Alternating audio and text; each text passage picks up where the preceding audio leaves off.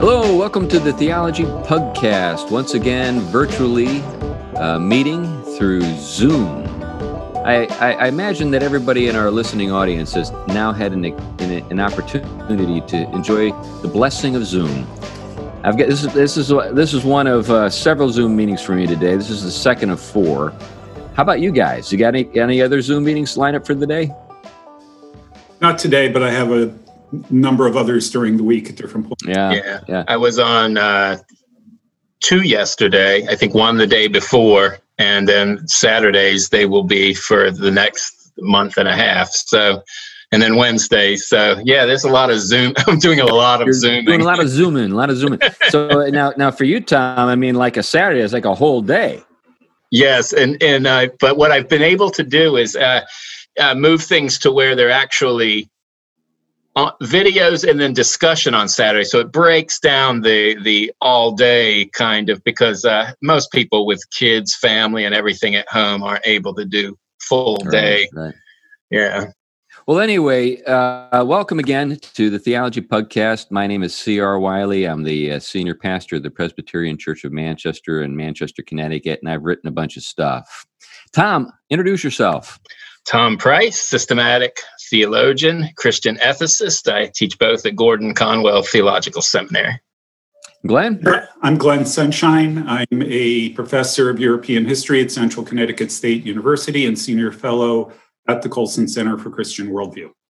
And we see, Glenn, that we are in yet another beautiful setting with you. And I imagine you'll tell us about it in a minute it's uh, your show today, and I know what the subject is, and so does Tom. But we'll uh, let you talk about it. We don't want to steal your thunder. But before we get to that, uh, last time we uh, had our show, we talked about our Indiegogo campaign, and that's been launched. And we have made good progress this past week. We are a quarter of the way to our goal of four thousand dollars.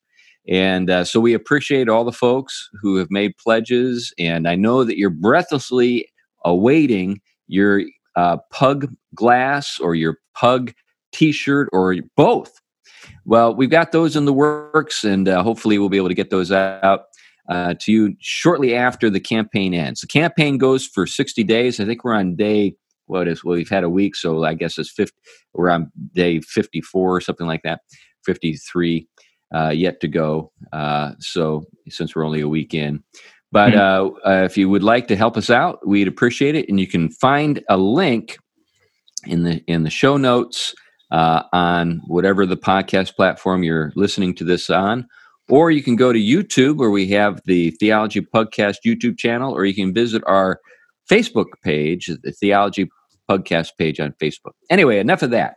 So, Glenn, what are we talking about today? Well, today we're going to look at a concept that uh, has largely been lost in our culture, but I think is worth taking another look at, and that's chivalry.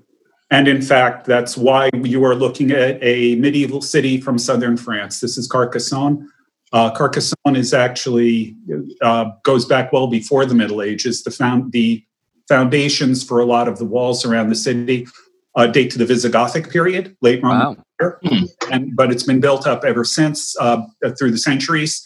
Uh, and it's the site of any number of medieval movies they, that were filmed here. so this is Carcassonne. And, and since we're doing chivalry, I thought a medieval site would be appropriate. Great. So go ahead and, and let's jump in. What, what do you want to say to get us started, Glenn? Okay, well, let, let's just take a look at, at chivalry as a concept, where it comes from. Um, chivalry originally simply was a word that meant cavalry comes ah. from cheval, meaning horse. Hmm. The chivalry were the horsemen, the cavalry, the knights uh, in the early Middle Ages.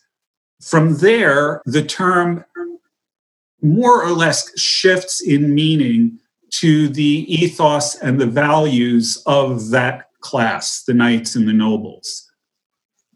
And originally, this was really basically the martial virtues. You know, it's strength, it's courage, it's stamina, it's loyalty, uh, it's uh, self sacrifice, all of those kinds of things that you want in a warrior, that you want in a soldier.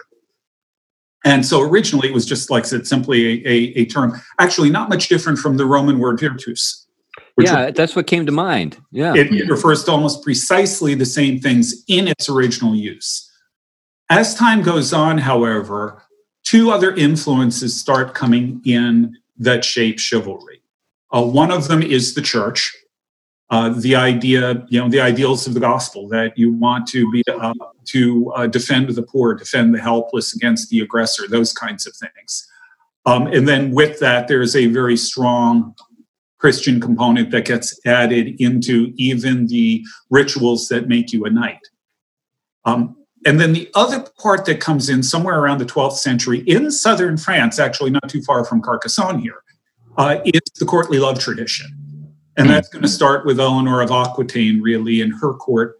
And uh, that's going to add to it a particular devotion to you know, to women and upholding them and, and well, a whole range of other things, some of which is are positive values and some of which are emphatically not. Um, uh, courtly love tends to glorify adultery, for example, not, not a particularly good thing. Hmm. But these three elements, the, the martial, the religious, and the courtly love tradition, come together to form the ideals that characterize medieval chivalry. Now, we do have another problem with chivalry, and that's the question. Now, historians are, are always arguing about things like this. There's a question of whether what we're dealing with in chivalry ever actually existed. So when you read the, the Arthurian romances, you see these epitomes of chivalry, but they were from an earlier era. They were back in this golden age when knights were really what knights should be, and they, they behaved properly as good Christian knights in courtly love tradition and all of that sort of thing.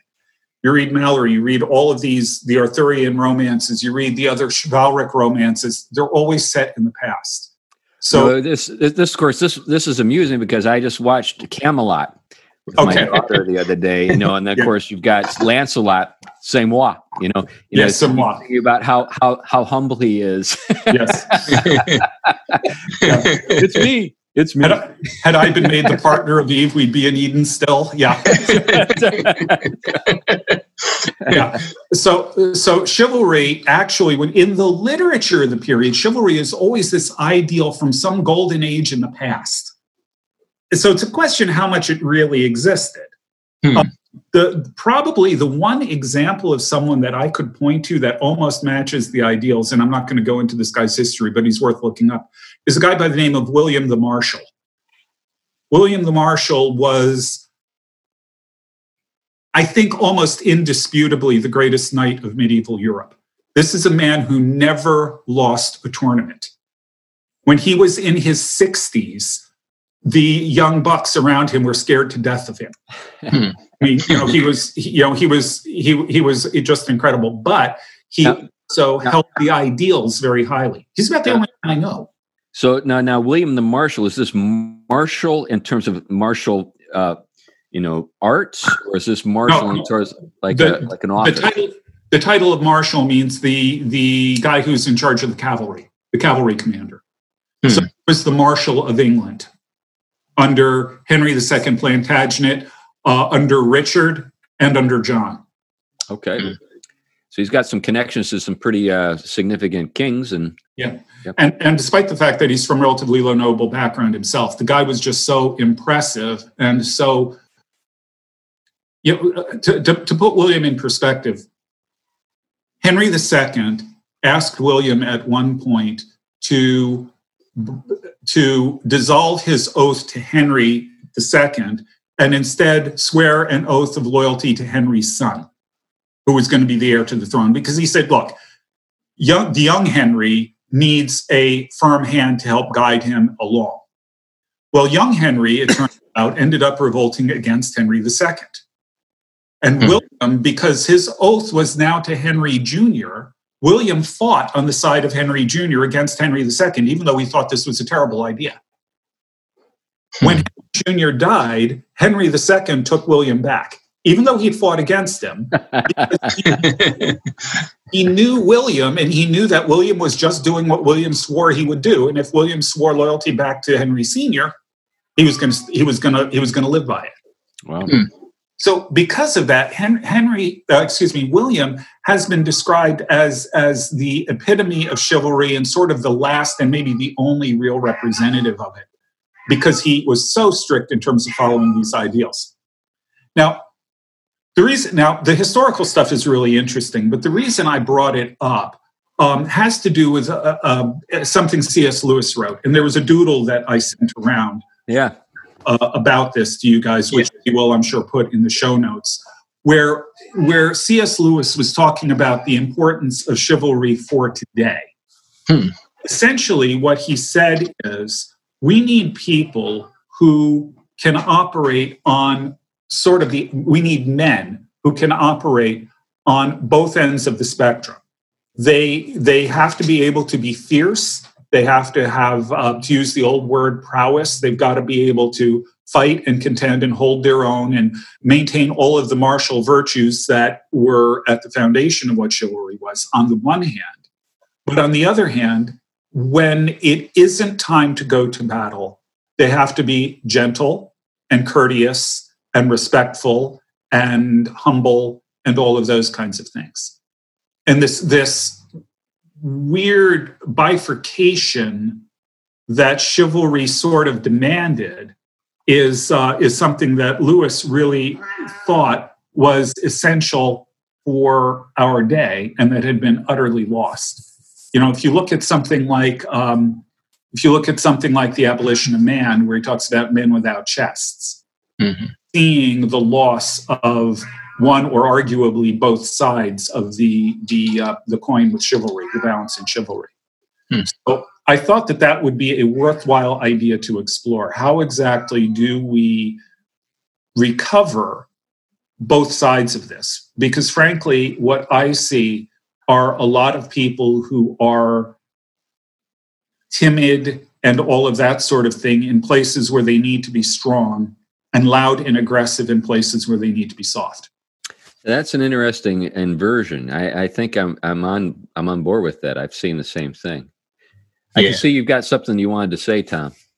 No, I, I, think it was the same as his latter point. It's that that's the curi- the curious thing is the way these things have really gotten out of balance and and if not flipped, and and then um, you know as Lewis said, the the thing that keeps them proportioned has been basically pulled out, removed, and therefore you have these extremes um, rather than you ha- having a, a you know integrated human and, and man able to to carry these out the right way in the right orders in relation to the right things. Um, and so that's sort of what, uh, and, and I think it's you see. I think you see this especially in the way in which men trying to carry out being a man in society um, have lost that sort of roadmap. And and and you see you know you see the therapeutic for example try to come in but it's not geared towards that. It's geared toward the the, the emotional strictly in the feeling realm and it doesn't address any of that disintegration that i think lewis was trying to to recapture. Right, right. You know, one of the things I think uh, uh, is true is that paradoxically, when a when a man embodies chivalry in the way you describe, Glenn, he's respected even today.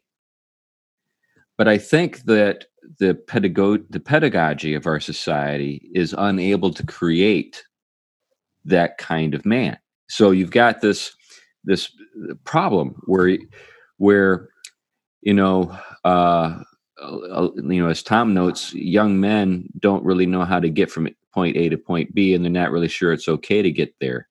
They kind of feel like they need to be a pajama boy all the time, super sensitive, you know, and um, you know, supporting all the right causes and that kind of thing. And, and then if they ever have to, if they ever have any sort of confrontation, they become kind of shrill, if you know what I mean. Right. And, the flip side is when they do, when they naturally resist the pajama boy type and they want to take on something that is much more you know aggressive um, you know to show their bravado um, they take on you know the gangster, you know the the, the the rapper, the the Right, this. right. The- you know the kind of the person who can navigate the city the, the neighborhood the hood Yeah. you know Yeah, and so- so, it, it, it it doesn't you know it doesn't uh Right. Yeah, I think that's these- exactly right. So if you if you're a white guy, then you try to be like uh you know, like uh you know, the Godfather. yeah yeah If you're yeah a black yeah guy, then you try to be Ice-T. You know, you know, yeah yeah yeah or or you go the the direction of the uh, skinhead white supremacist um, Yeah. um, the worst of the worst of the um, of the heathen tradition right. um, the worst Yeah. of that or you do something along those lines the, the thing that i find interesting on this is that we you know if you look at how they tell you to deal with bullies at school in the old days back when i was a kid when, when, when you were going to deal with a bully, the way you did it is you punched them out. you can't do that now. yeah yeah Which, which all that does is it actually for people who are inclined to bully, it you know they just sort of laugh it off and they keep coming, or Well, two, they keep coming. They go online and get nasty there.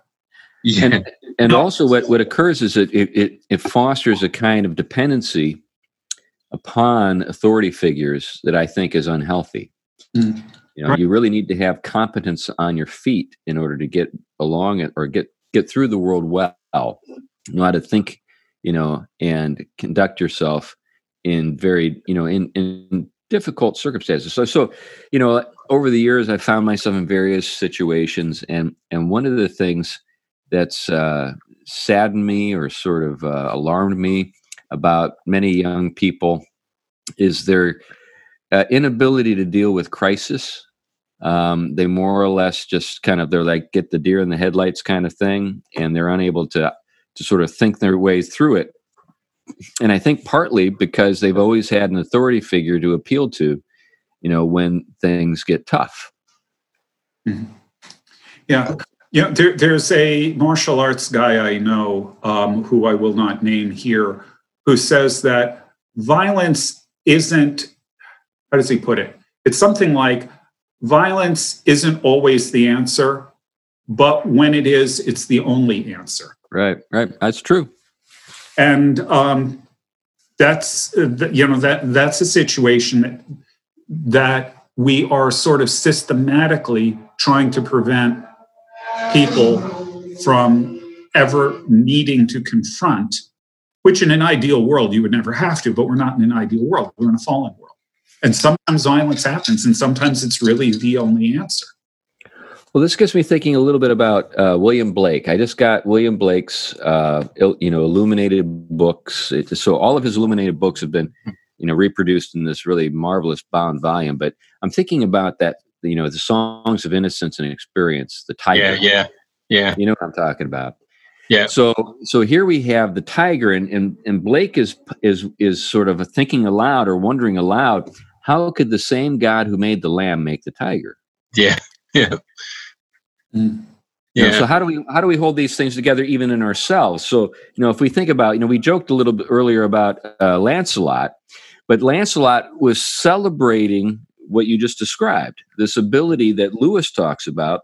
On the one hand, to kill you, yeah and on the other hand, to raise you from from from death. You know, if you remember in Camelot, the film, and you know, mm-hmm. there's the scene where he he bests everybody at the tournament and, and actually kills a guy and then prays over him weeping for him to come back to life and he does You know? and it's it, and it's interesting. I mean, following the the Blake point because Blake Blake in the in the same writings, he he has this fascinating way of taking these two things that kind of have have become bifurcated and saying that if they were properly ordered. They they they could all be celebrated. So he has the famous one. He goes, you know, dear mother, dear mother, the church is cold, cold, but the ale house is very warm. So if at the church they could give him some ale, the whole world would regale. You know, he goes on this whole line and, but it, it- it's a similar point you have here you have something that's separated from the virtues of godliness um, becomes drunkenness, right? Yeah, Um, right. but right. then you have separated from from life in the celebration of creation, the church becomes cold, and it's very similar with the, these kind of the, these virtues and dispositions. You you rip one off from the other, and they're not integrated the right way. You don't you don't end up with with you know things ordered the proper way, and therefore the imbalance creates something far far worse Right. um, because of its its having to make up for the lack of not being properly integrated. yeah. I You know, would, I would one of argue. I would argue that Blake has the wrong analogy. It's not the tiger and the lamb; it's the lion and the lamb. Yeah. Yeah, maybe he stayed What- away from lion for that very reason. I don't know. But but that's something we have to keep in mind. The lion and the lamb are integrated in Christ. Well, yeah, that's a that's a great point. And one of And the as things, Christians, we need to recognize that. and and I remember years ago, uh, someone telling me that what what women really want in a man is a killer who can cry. You know what I'm getting at? so and, and that brings up actually another point where, where that i wanted to go to on the one hand we have an entire educational system and philosophy of raising kids that are pushing boys away from things that used to be considered essential you know which is the ability to handle yourself physically um, on multiple levels including defending yourself right. because you want to fight, but because you don't want to fight. And so you need to be able to handle yourself so that the situation doesn't come up.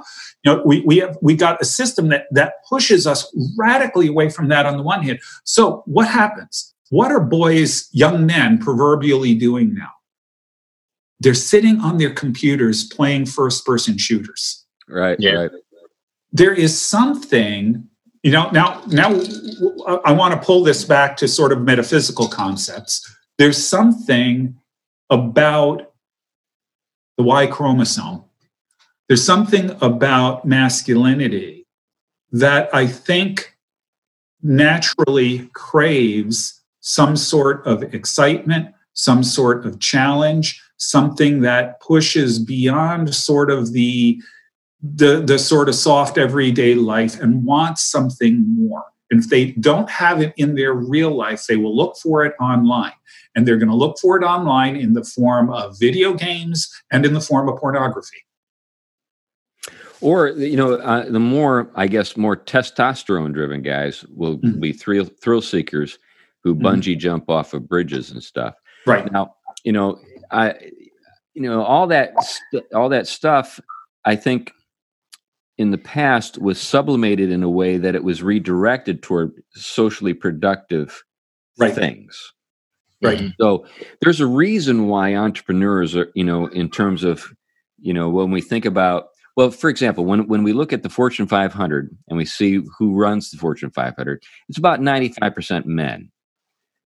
And there's a reason why this tends to happen, and that's because the guys who found the companies are men, and they're unlikely to want to just hand over the reins of a company that they founded just because it would look good to the social justice crowd. So uh, there's a kind, there's a risk taking that, uh, that sometimes is mocked. I, you've probably seen these memes. Why you know memes that have you know the the the punchline is you know why men live you know don't live as long as women. You know, the, for, but for me, my my my point is is the reason why women live so long is because of guys like that. In other words, if we if women didn't have those men protecting them, they'd be dead. Mhm. Those are the guys. Those are exactly the guys who go into burning buildings, who catch the bad guy, who charge when they're commanded to charge in battle, and have the physical wherewithal to actually win. So all that kind of stuff, you know, in fact, you know, I think that, you know, when you think about in the past, that risk taking sort of uh, propensity that young men have was encouraged because civilization needed that. Go west, young man. You know, we we need you to do this. You're the mm-hmm. only in fact, you're the best choice for the job. No one is as strong as you, as fast as you, can kill like you. you know what I'm getting at. Old men can't do it, women can't do it, children can't do it. You've got the job. Go do it. We need you to do it. No one's sending that message today because everything has been domesticated. Okay. Now, think about the, the, the three aspects of chivalry I talked about before the, the martial, the courtly love tradition, and the church. We have systematically downplayed the martial in the culture. We've got a cult of safety in society. Tell me about it. that, that, if, that, if, someone tells me to be safe one more time, I think I might kill somebody. yeah, so, so, it, so we, we we're constant. You know, we've got helicopter parents. They don't want their kids taking risks. All of these kinds of things. Um, so risk taking is gone. That's sort of the prowess side of things. We don't want that. We have created a church culture that is. Tell me about it. okay. Yeah. That, that, that again downplays what would be traditionally considered masculine virtues and things like that in favor of Jesus is my boyfriend songs. And they, in fact, some of these guys actually mock traditional masculine traits. Mm-hmm. Yeah. Well, and, and you think about it, by parallel or analogy, analogy is the better word, not parallel. Um, by analogy, we've done the same thing with domesticating God. I mean, right. we basically, you know, the vulnerable God, right? The, the, the you know Jesus, the vulnerable God. That you know uh, William Placher's famous. I, I get what they're up to. They're trying to talk about how the power of God is so profound that even in Jesus' vulnerability as a human but, crucified. But, let's be honest. Let, us be honest, Tom. Yeah. You know, you you were at Oxford, I was at Harvard. You know, the, the, the people who promote this kind of stuff couldn't defend themselves even no, if they wanted no, to. No. no. and, and, and to even think that they would have to defend themselves, and not even in maybe argument anymore.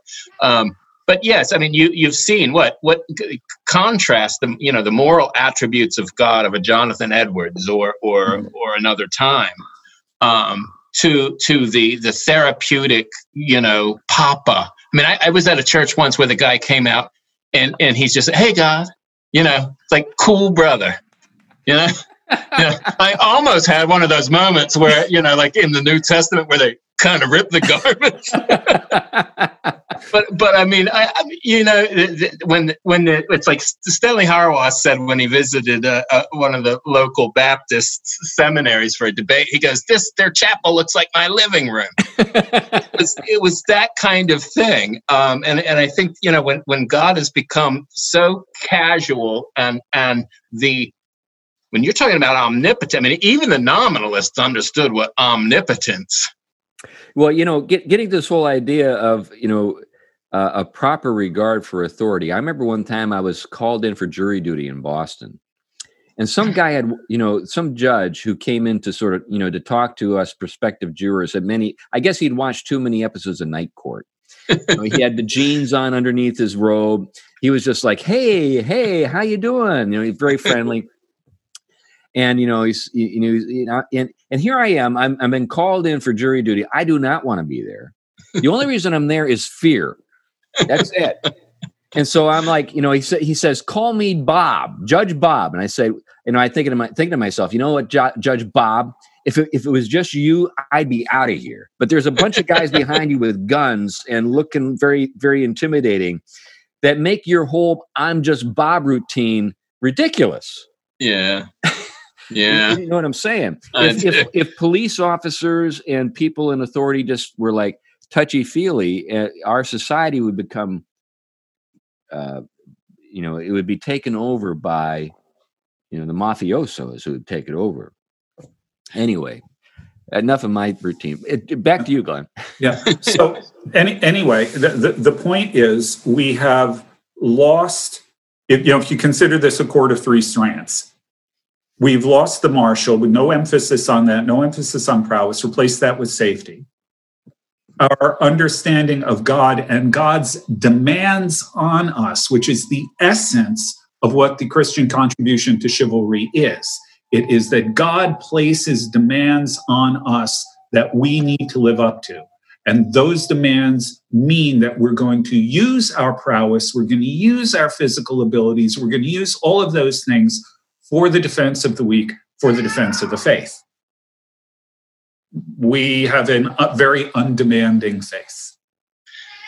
Yeah, um, yeah, and contrast that with, say, you know, an Athanasius or, or you know, or, or you know, a, a Saint Nicholas would pump punch an Arian in the face. yeah, I did, one of my one of my favorite memes is an icon of Saint Nicholas that says, uh, "I've come to bring presents and to punch heretics, and I just ran out of presents." um, I'll, I'll, uh, uh, go ahead. Yeah. Well, uh, yeah. Go go on. I, because I, am about to move to women as the next one. Okay. Well, I, mm, go ahead, Chris. Well, I think though, you know, we we've talked about sort of the social ethos or the sort of the ethos of our culture right now, which does not encourage the martial. Um, but I also think that um, this other side is not even recognized in our in our current culture as you know either. You know when i what i see with regard to gentleness meekness you know serve service you know these these you know sort of dimensions this sort of other side of chivalry what what's replaced it is a kind of mawkishness a kind of emotivism you know? Niceness niceness nice well we've had an episode on niceness yeah but there's this uh, smoothness, this this sort of you know not wanting to cause a ripple, but also a kind of emotivism yeah. that uh, I think is unhealthy. Yeah. And another place, I'm going to move on. The other place where that unhealthy emotivism or unhealthy emotion more generally is found is once again, the entire courtly love tradition. Now, like I said, there were negatives about the courtly love tradition. It only applies to the upper classes and so on. There's a whole bunch of things we could get into there. But at the very least, it was built around the concept that women are there to be respected. You know, you you quote love and you serve your lady, you serve women, um, and they're to be protected, they're to be respected. That has been replaced by, by pornography, which is as misogynistic an industry as exists. It's built around exploitation of women, it's built around objectification of women, and increasingly it's built around violence against women. Mm-hmm. So, in a lot of ways, we have taken all of the things of chivalry, however much we may make fun of it, you know, and, and there are things about chivalry that that deserve at least a little bit of, of ridicule. But however much that may be, we've taken every aspect of it and completely gutted it in our culture. We've got a culture that is really the anti chivalric culture. And the question that really comes to my mind then is do, is this really the world you want to live in? Hmm. And for, for, you know, I grew up in the 70s when women would yell at you for holding the door for them. I mean, I literally had that happen to me. Mm, you know, I still hold doors for people, you know, but do you really want a world in which all of those ideals are gone?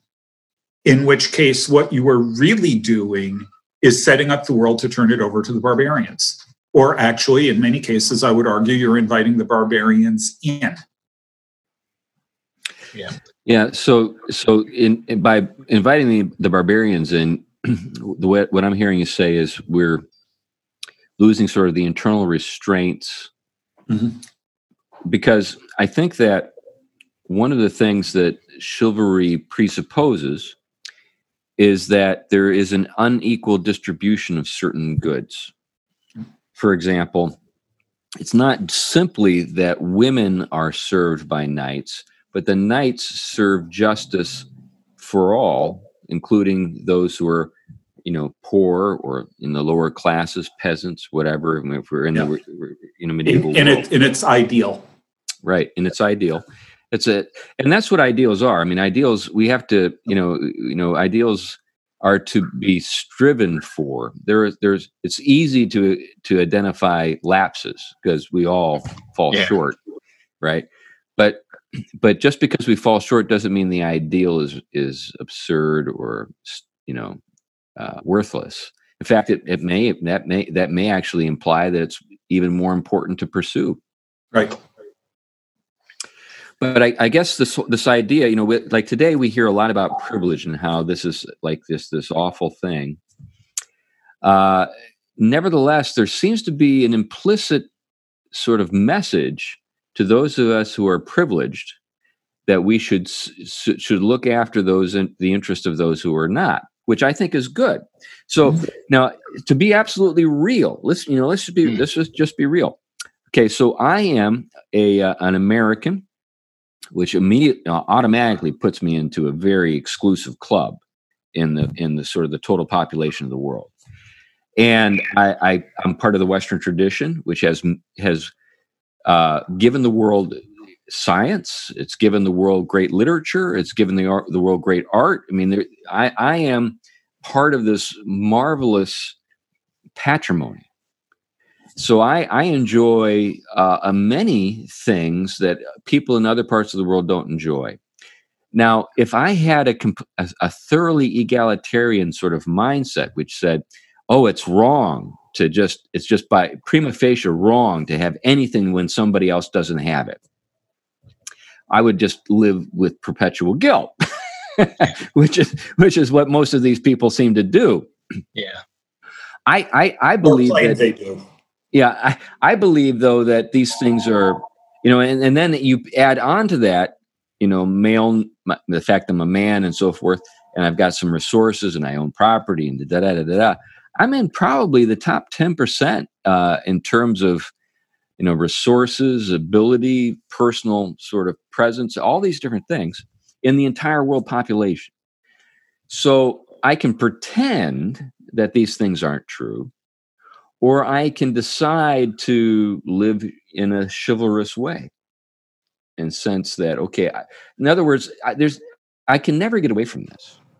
I can't deny this. I can't pretend that I was, you know, like Steve Martin. I was born a, you know, the the line I'm getting, you know, from uh, from his film, you know, uh, the jerk. You know, I was born a poor black child. I can't, I can't pretend that ever, even though I've had some hardship in my life. But he, I can never pretend that that. So, what should I do? I should I should take this stuff and put it into the service of the human race, right?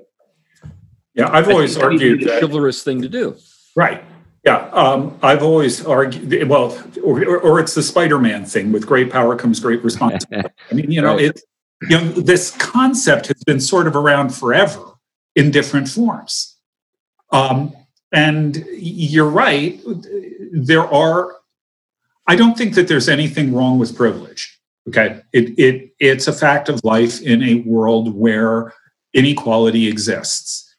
And, and and there's a there's a term rather than than move it to the you know to to allow a certain cultural interpretation and category but there was a term once upon a time that christians had and it was used properly rather than materialistically. And it was called blessing. yeah, right. I, I, I uh, we prayed uh, the, the people of our spiritual tradition as Christians from the patriarchs to today, using patriarchs wisely, prayed, "Bless me, Lord." To be blessed, to have God's favor sit on them. And that favor always had huge things that both had responsibilities, but also allowed one to flourish in ways that it wasn't merely a blessing. There was never a blessing for myself. It was a lineage. It was a people. It was the community of faith. It was the church. So, so the the blessing, therefore, the world through the church. So, you know, for for God to bless a people, Israel, was to bless all the nations. To bless them with the with Jesus Christ, the Messiah, becomes a blessing into the nations.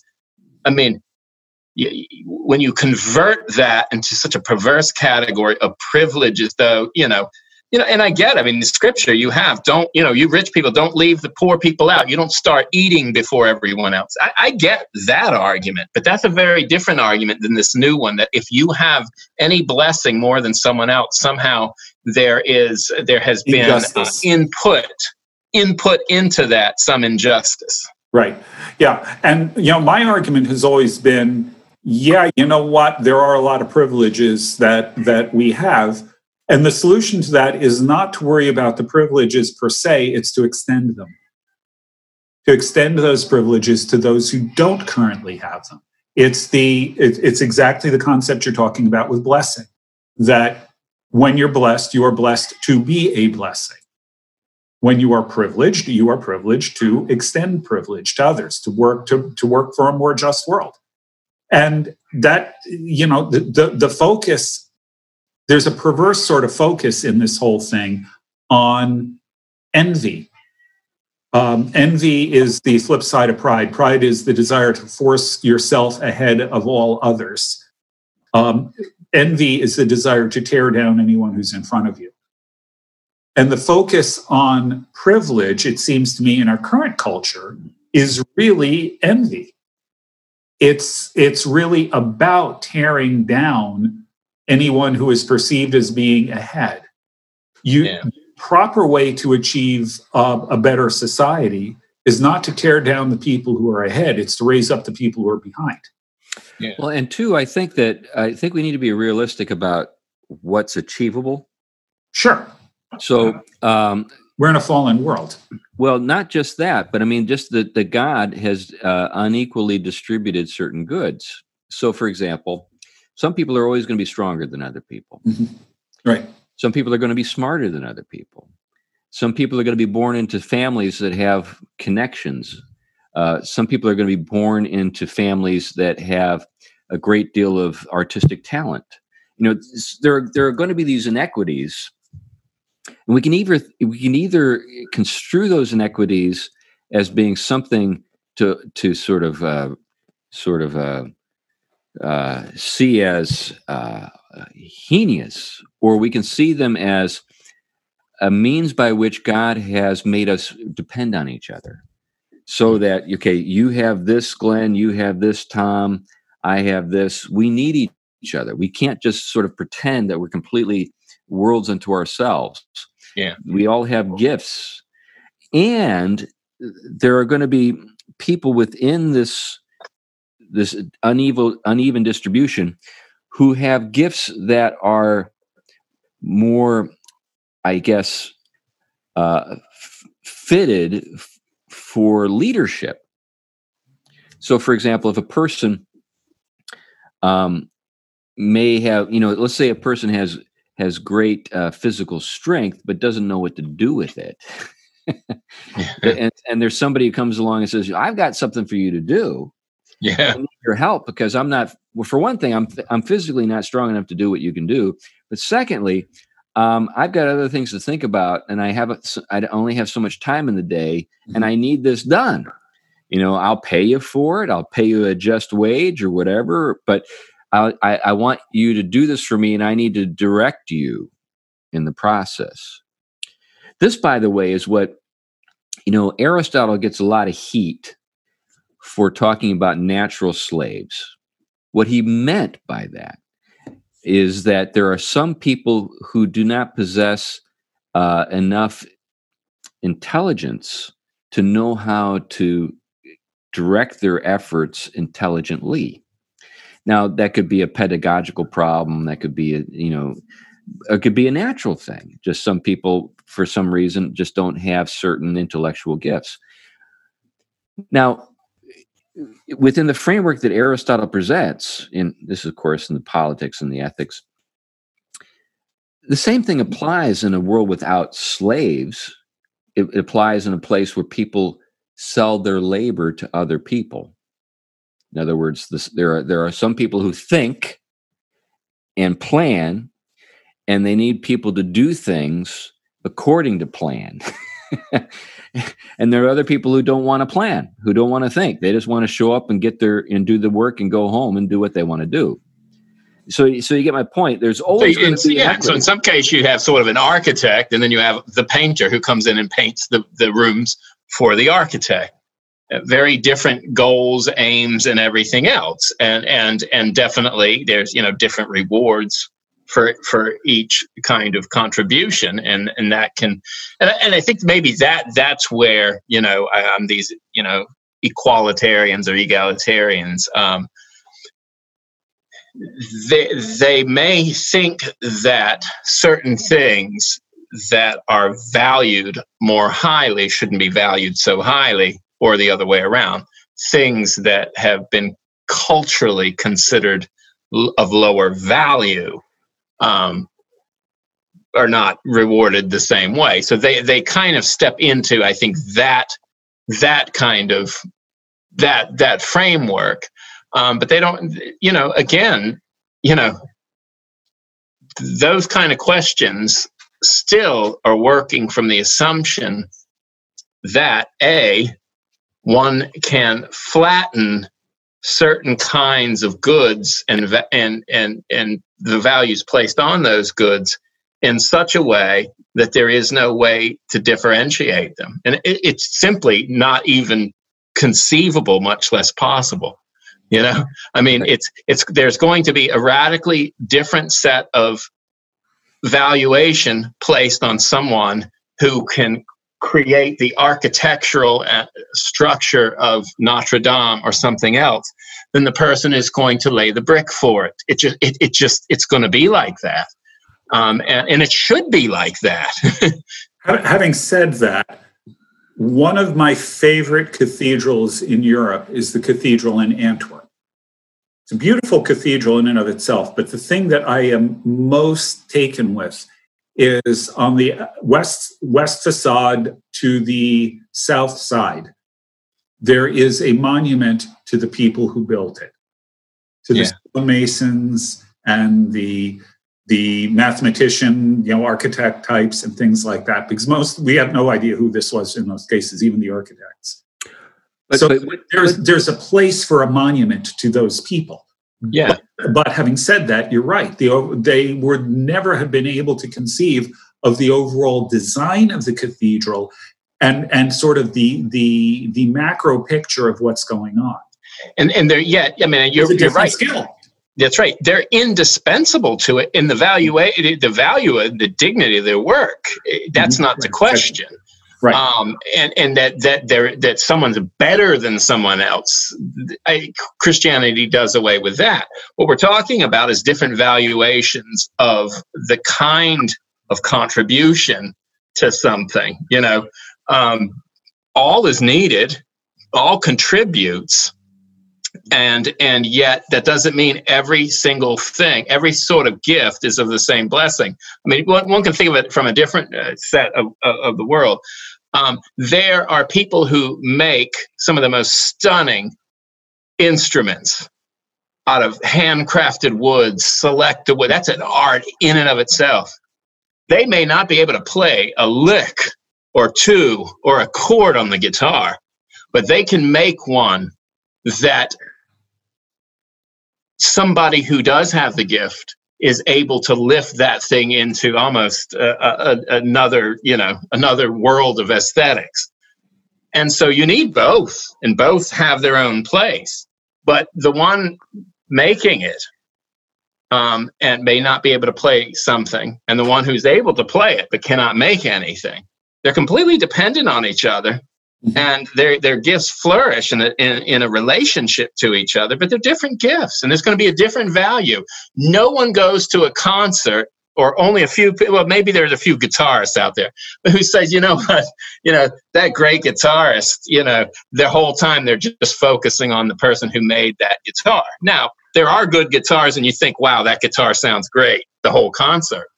Um, but most of the time you're thinking about the person who plays it well that's a different valuation than the guy who made the guitar. Doesn't mean they're less important, it has less dignity, but the, the emphasis is very different. Nobody's buying a CD because somebody strictly is playing, you know, a Martin or, you know, custom made acoustic.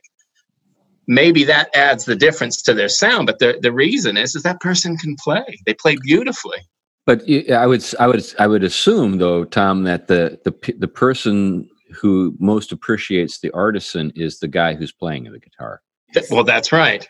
That's right. And, and, and maybe they're the one the whole time saying, I could never have done this without the one who did this. Right. And so the appreciation there and, and the respect for the gift is there. Um, that's why you often see people who build very beautiful building on the grounds close friends with the people who are digging the the, the foundations. Yes. Yeah, I, I think that sometimes uh, there are surprising friendships for people who are sort of outside of the of a world who look in on it, uh, who might not have any ability to sort of understand the dynamic that goes on in the sense that say a great a great musician under, understands that part of his greatness has to do with the ability to play a great instrument That's no right. one no one who who's just listening to music has an ability to discer- discern Yeah. a, a mediocre instrument from a good instrument from a great instrument Yep. Yes, that's right. And and it does make a difference to the musician. There is a world of difference between a, a very bad instrument and a well constructed. And it does make a lot of the difference in the performance of, of the performer. So I mean this is what I'm saying is where different blessings and and what you would oftentimes think of is, you know, there the the the if you were talking of cultural praise or or recognition are very different. I mean, nobody's going to buy like again. There's probably not, other than buying the instrument or being granted the instrument, there's probably not a lot of funds going from the great performer CD sales to the person who made it. So, yeah, you can charge a lot for the instrument, and you may get a lot of people buying the instrument because X plays it, you know, or Clapton plays it or whatever. But on the other hand, it, it, it's disproportionate. Um, is that an injustice? You know, that's I think where these people go. yeah i, I th- and i think that's what undermines the the value of, that we once placed on chivalry you know the, the chivalrous person Yeah, understands that the reason I possess these gifts is so that I can serve other people. It's not merely to Yeah. you know, sort of uh, present myself as better than them or lord it over them.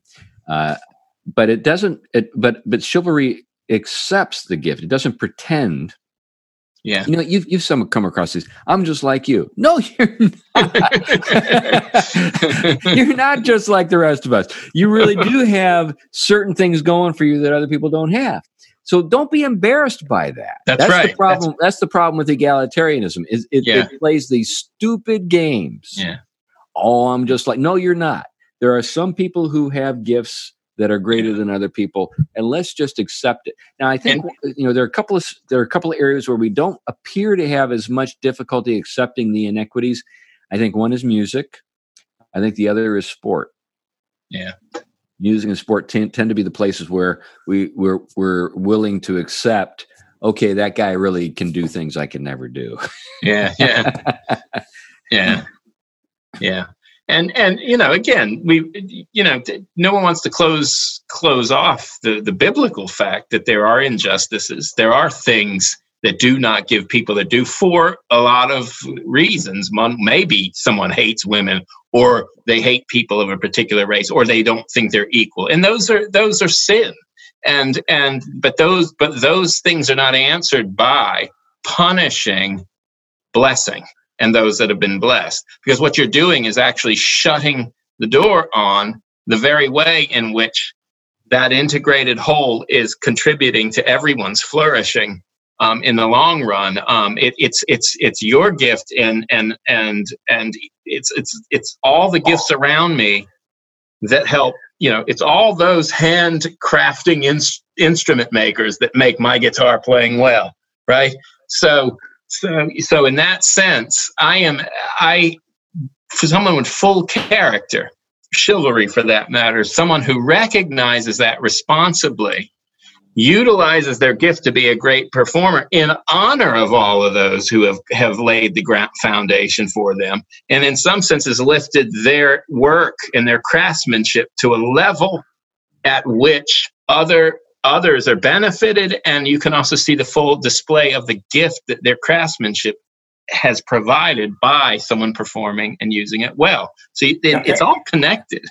Yeah, and I, I am not a craftsman by any stretch of the imagination, but I could imagine that the great luthier who makes this stunning guitar Mm. is finds his greatest satisfaction in placing that guitar in the hands of a musician who Yeah. can really bring out everything that's in it. in it and, and what is Yeah, and, and so they end up actually collaborating in a sense and mutually um, finding joy in each other's work. Yeah, yeah, yeah. This uh, this kind of reminds me in a weird way of um, uh, of Howard Finster. Hmm. Now, Howard Finster is a you know was a Baptist preacher who was a funky dude. He was a folk artist. I collect his work. and Paradise Garden, all that. His, and, uh, cotton uh, cloud things are amazing. but uh, his his some of his his works today go for tens of thousands of dollars, and I suspect that there'll be a day when you know they're going for hundreds of thousands. Um, I think the thing that only de- I think the thing that depresses their value is there's so much of it. He he produced so much stuff. Yeah. But, but what what what sort of put him in the spotlight was the fact that that internationally celebrated rock bands took an interest in him. Oh, uh, REM was it REM out of G- Georgia? Yeah, REM and Talking Heads and a bunch ah. of other a, a bunch of other bands. They would take pilgrimages to Paradise Garden where Howard Finster did his thing. Interesting. And, and, and the thing about it is they were able to see they they could they because they were artists. Yeah. They could see something in his work yeah. that they could identify with and they liked. Interesting. And uh, you know, Howard Finster was old time preacher. He would tell yeah. them they were going to hell and then he all this kind of stuff.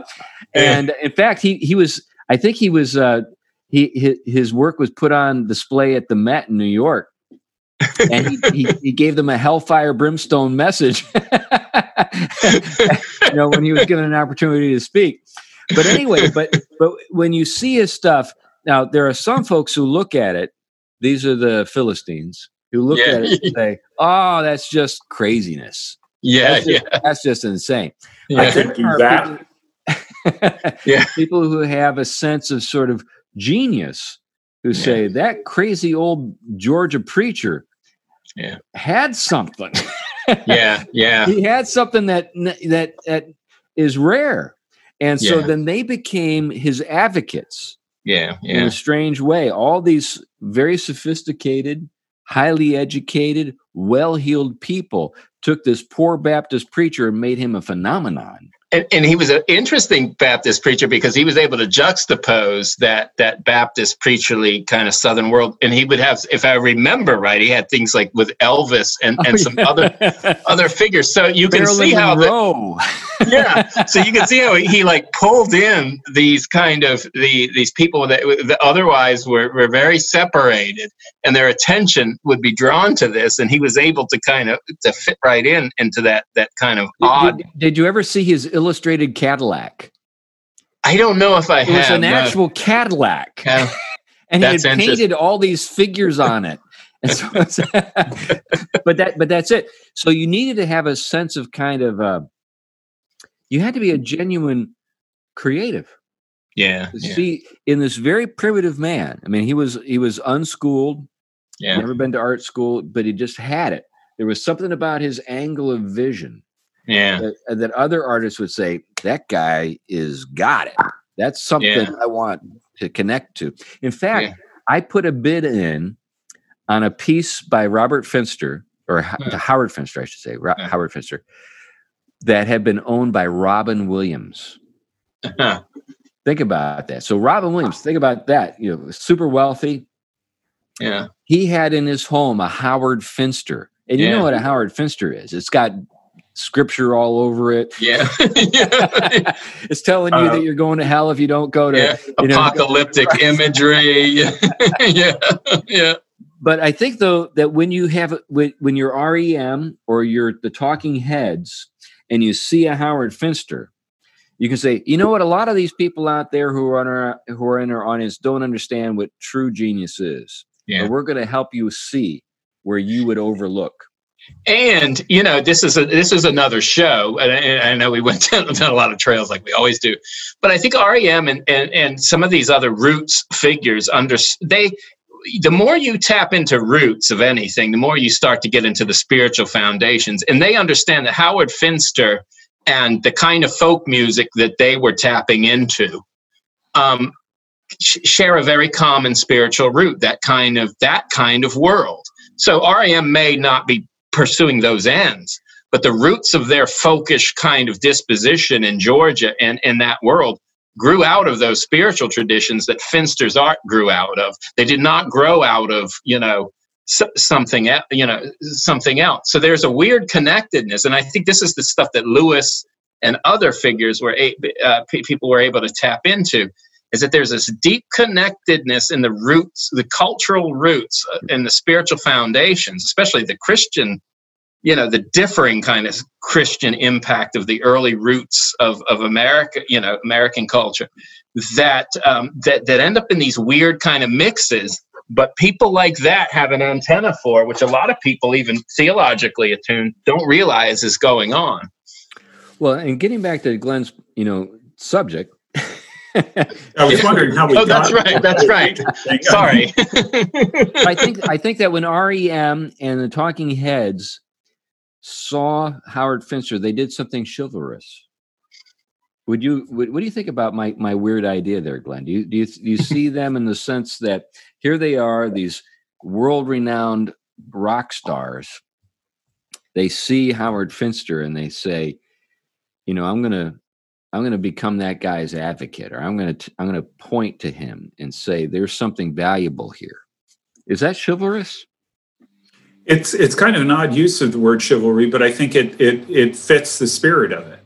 It's a recognition that you know this guy that nobody else was really paying a heck of a lot of attention to, except some folk art collectors, uh, maybe, who was completely on the margins of polite society, if even on the margins. That's right, even on the planet. yeah, that, you know that that they were recognizing in him. There's a degree of humility that's involved in that. You know that says that you know what Th- this is a guy that most people don't recognize, but the fact is that there's genius here. Yeah, um, and even most from the Baptist world won't recognize. You yeah, know? right, right. Yeah. yeah. Um, so yeah, I, I, it, it, there, there's a kind of chivalry involved in that as well. I mean, uh, uh, again, if you think of it as the two poles, the the right hand side is sort of the martial, and the left hand side is the humble, service oriented, that sort of thing. It really does kind of land on that other side where it is, um, you know, recognizing and acknowledging and paying tribute to someone that is um, would otherwise largely be ignored. That actually yeah. And and you know it's interesting because it, it's it's somebody who you know I'm, I you know like like both of you we both have a foot in the academic scene some some ways and and and in just in being theological and Christian we have our feet in worlds that um, are in many ways you know what the world doesn't see much of the relevant value for. So you could almost use it by analogy of finster's work you know. I mean what what we're dealing with with with all of us and, and kind of what we would say is kind of christianity with integrity is non-utilitarian like good art. Um, and so the aesthetic value is very underappreciated. The antenna for it is uh, is is only appreciated by certain kinds of spiritually disposed people, and so we do suffer. You know, there is a certain suffering for a commitment to that because the world doesn't. You know, especially a world that is pragmatic and and geared towards um, a certain product for a certain kind of human flourishing when it doesn't answer that immediately the way the world defines it, it therefore is undervalued, underpaid, and underappreciated, right? So, whatever other cultural capital you may have, that aspect of what we do doesn't have it. And yet, on the other side, um, we have a set of riches tied to that that um, that can be found nowhere else you know? I always tell my, my students in theology is what is it about christianity that it's only christianity that has? When you tap that you finally realize something that no one else can can wrap up and sell. You find out what we have the pearl of great price that no one else has. And then you can start to build everything around it. I said although what's at the heart of that is the world's rejection of it in terms of it as value even though it's the most valuable, it's the pearl of great price. People see it, they'll give up everything for. If you wrap it in the world's kind of value terms, it's the most rejected thing, right? It's right. and and so what happens here is the the valuation, like when we talk of chivalry, you're you're cultivating all these dispositions that on the one hand are valued in relationship to that pearl of great price and those who live and are committed to it and they understand it. But then in a world that has rejected the pearl of great price those things become conflictual and problematic. And so that, that what what appears to be chivalry now appears to be something that is in conflict with the values of the age. And and so you almost come to an either or position. And so this this kind of place at which, you know, you raise a child to be chivalrous, but he, he goes to he or she goes to school with people who are not, dates someone who isn't, or hasn't been even cultivated in a church committed to that. What you begin to see is some of the things I think that um, that I think you know the church doesn't know how to digest. How how do we take the good things that Lewis is saying and what you're talking about and cultivate community in such a way that not only recognizes that this is a value and this is a good and this balances things, but also what values we have to cultivate to allow people to live in the world with it and develop relationships with it in a world that rejects it. Well, what, I think the thing that, uh, and to tie into what you're saying, Tom, um, the thing that I see in chivalry is the recognition of the chivalrous man, okay, because it was a masculine virtue, is that there are some things that are undervalued in the world. Mm-hmm. And uh, prowess, you know, martial prowess, I don't know if there's ever been a culture that undervalued it or failed to recognize its value. Every every culture, every state knows that this is important. Maybe we're the first to entertain the possibility that it's not, which is a really weird thing. But although, although you'll notice that in our culture, the Navy SEALs, for example, oh, yeah. are recognized as people that are sort of set apart. Right. That's exactly right. Now, you recognize the elites so but but now what i was getting at with my finster illustration was the idea that the celebrated the rems the talking heads of the world can be the spokesman for the undervalued can say so let's think about women let's think about okay here i am i'm a knight mm-hmm. everybody knows how great i am it's it, let, the, let the, nightly, the about, knightly outfit gives it away. let me tell you about my lady who's undervalued. You know, she is worthy of your regard. And I'm going to show you that she is by demonstrating my regard for her. So I'm going to I'm going to I'm going to give you an example and you know I think when it's done right, it's not a show. It's it's an actual confession that I couldn't be what I am without her. Yeah. Right. So uh, it's a way for the one who has been. So I would I would argue, you know, there are people who say chivalry is dead. I would say no, no, it's not. Wherever there is uh, someone who is recognized by you know society at large as being important that person has an opportunity to exercise chivalry, hmm. to recognize other people like the Howard Finsters of the world who have not been recognized and say, Come up here with me. I think that you're great. You know, there's something about what you've done that's really great. And these other people here, these Philistines, they don't know. I know. you know, like like the like the musician with the guitar maker. yeah, know, yeah, yeah, yeah. Well, it's it's interesting from the theological world. I'm not a big fan of his theology, Wolfhart Pannenberg, the famous German theologian. But what is interesting is every single conference, and I saw him when I was in Oxford. He did a actual presentation. It, well, he was in his 80s, so he he was still flying around doing these. but his wife was right beside him. And my a friend of mine was writing a dissertation on on um, Pannenberg and would fly to visit Pannenberg, and then and, and when he came back, he said, "The first thing you do before you meet with Pannenberg is you meet with his wife."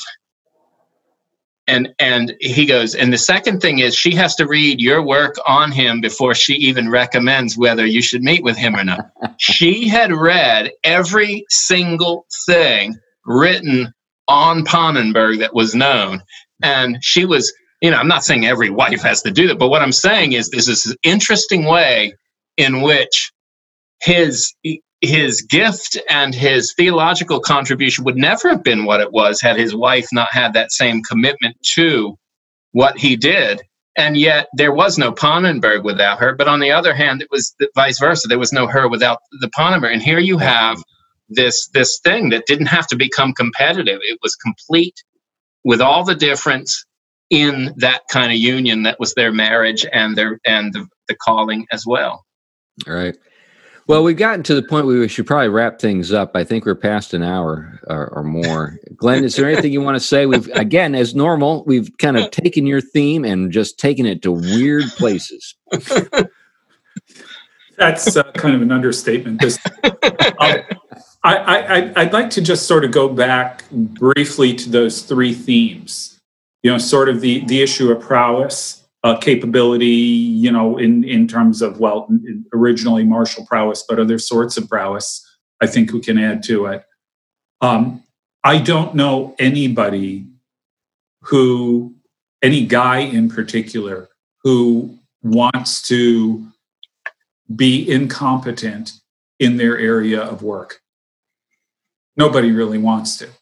That's a fundamental element of chivalry, but it also involves, like I said, I would argue more broadly skill in in other areas as well, physical ability, all of those kinds of things. It's I think that's really important to most males.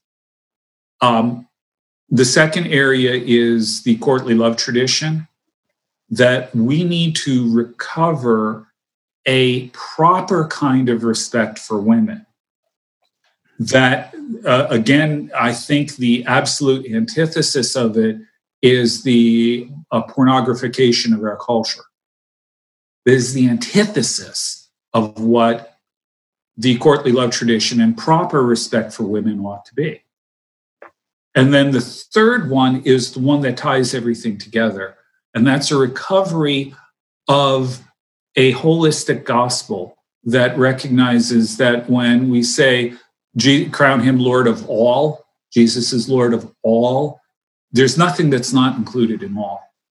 And so that in all of our endeavors as men, in all of our endeavors in our relationships with women, in all of our the battles that we choose to fight and the ones that we refrain from, in all of our dealings with people in, in utter courtesy and respect, all of these things we're doing it as a reflection of the one who deserves our complete and total fealty. So it seems to me that these themes from chivalry are things that would be incredibly valuable to recover in our cultural moment because they speak to a lot of the fundamental issues that men in our society are facing, and particularly Christian men. Well, I think that's a good note to end on. Um, thank you, Glenn, for uh, introducing the theme of chivalry. Anyway, anything you want to say as we conclude, Tom? No, I think. I mean, I think the emphasis on retrieving, um, in, in retrieval of of of a lot of these historic, um, lost riches. You know, um, has been our theme anyway, and this is another area that that that we need to explore and, and it really helps carve the path forward to what it means to embody the faith and and the richness of our createdness as men in the world. Well, that's uh, that's a great thought, and I don't have anything to add. So, thanks a lot for listening to the Theology Pugcast, and uh, we hope to have you back with us next week. Bye bye. Bye now.